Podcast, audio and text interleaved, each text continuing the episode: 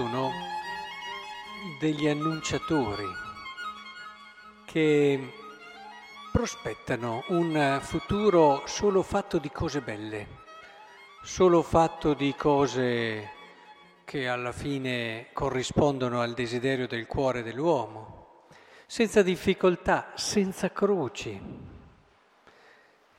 E questo è un problema, è un problema perché questi leader che creano gruppi promettendo chissà che cosa, alla fine deludono, alla fine non avvicinano a quello che è un percorso di verità che solo potrà salvare l'uomo.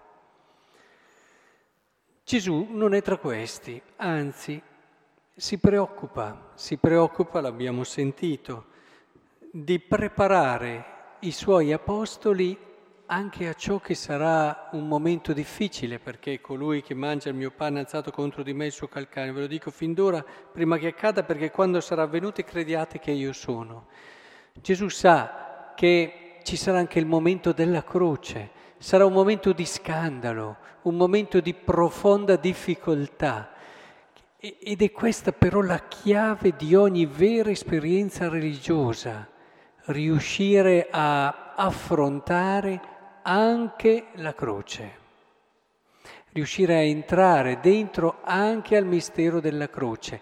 La gioia che ci prospetta Dio è una gioia che passa attraverso la croce. Chi volesse eliminarla esce dall'annuncio del Vangelo. Però questo è sicuramente uno dei momenti più difficili, quando arriva la sofferenza, quando arriva la prova, quando una delle drammi della fede più grandi è sempre la sofferenza degli innocenti. Quando vediamo un innocente soffrire, il nostro cuore si innalza, guarda il cielo e ricordate Camus quando vide quel bambino che, cade, che inciampando andò sotto il tram e morì. Lui guardò in cielo e disse se Dio esistesse questo non sarebbe successo. Quello che è lo scandalo della croce, ci direbbe San Paolo, che è un passaggio importante da cui non possiamo esimerci se vogliamo essere discepoli di Gesù Cristo, il crocifisso. Lo diceva anche San Giovanni della Croce, molti cristiani vorrebbero stare con il risorto senza passare dalla croce ma questo non è possibile. Ora Gesù si preoccupa di aiutare i suoi apostoli perché sa che questo momento arriva, è un momento che bussa alla porta di tutti, il momento della difficoltà è il momento della prova e perché sia davvero un momento efficace lo si deve vivere davvero fino in fondo, con tutta la drammaticità che questo comporta. Credo che la liturgia di oggi ci dia però un criterio, un aiuto grande.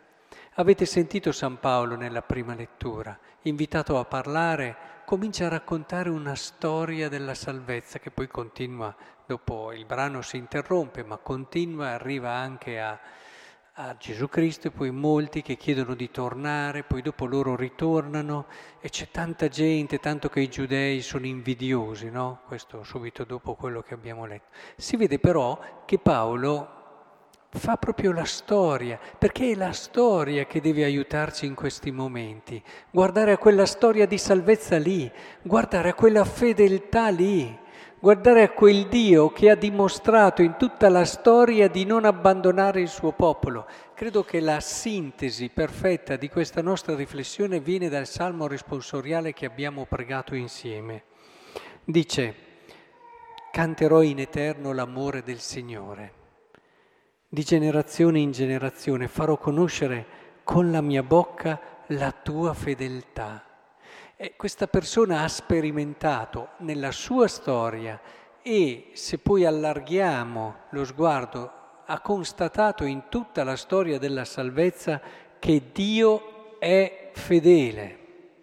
Per questo lo vuole cantare, perché ho detto è un amore edificato per sempre.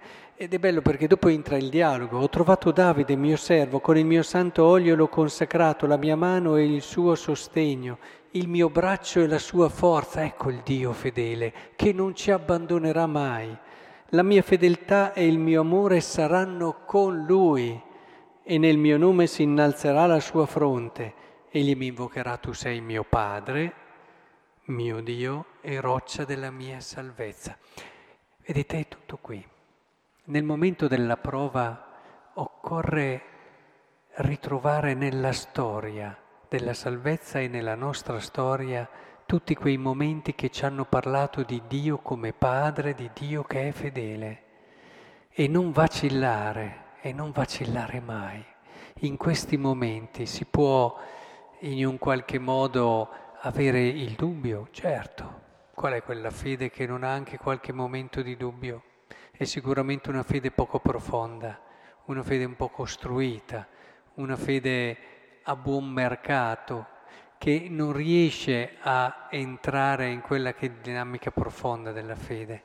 Quindi in quei momenti certamente di dubbio, in quei momenti dove siamo sotto il peso della croce, è fondamentale ritornare lì, ritrovare quel Dio Padre, ritrovare, è quello che ha fatto Gesù.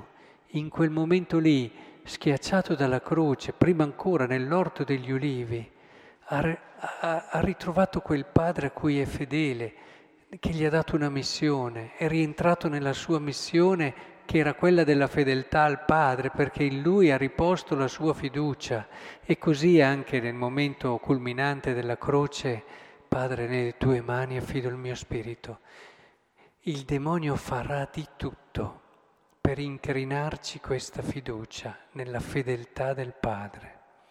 E noi invece sappiamo che stando sulla parola di Dio, che ritornando spesso in questa storia di salvezza, noi supereremo anche questi momenti, per quanto duri possono essere.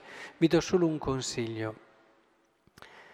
Abbiamo noi credi cristiani una storia della salvezza concentrata è una storia della salvezza che in un qualche modo ci entra dentro e ci conferma, ci conforta e ci può dare un aiuto straordinario in questi momenti di difficoltà.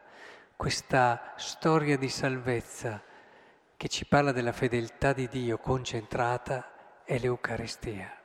Tutte le volte che noi veniamo a celebrare, a vivere l'Eucaristia, non c'è tempo, usciamo dal tempo, entriamo in una storia d'amore infinita.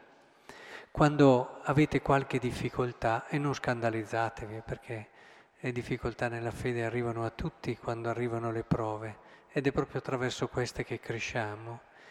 Corriamo qui, corriamo all'altare, corriamo all'Eucaristia.